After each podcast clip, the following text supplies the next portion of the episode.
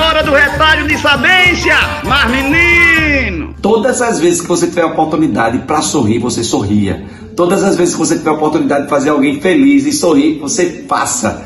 Todas as vezes que você tiver possibilidade de fazer alguém alegre, um pouquinho mais feliz, você faça. Porque a vida é tão rápida, cada momento é tão importante, então seja motivo de alegria na, na, na vida de todos aqueles que você encontrar. E se você tiver a possibilidade de sorrir, sorria, rapaz, porque um sorriso cura muita tristeza, muita doença. Um sorriso cura muita situação complicada dentro do coração. Um sorriso também traz muita esperança. Faça alguém sorrir, seja motivo de alegria na vida das pessoas, que eu tenho certeza que você vai fazer muito, muito mundo, muito mais bonito, muito, muito mais legal, muito mais interessante.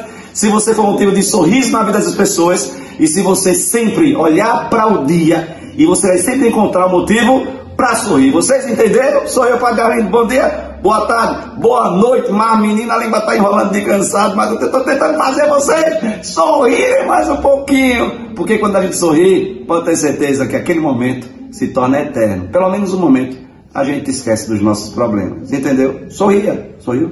Já sorriu? Já sorriu? Já sorriu? Oxe, ainda não. Ah, menina, tchau.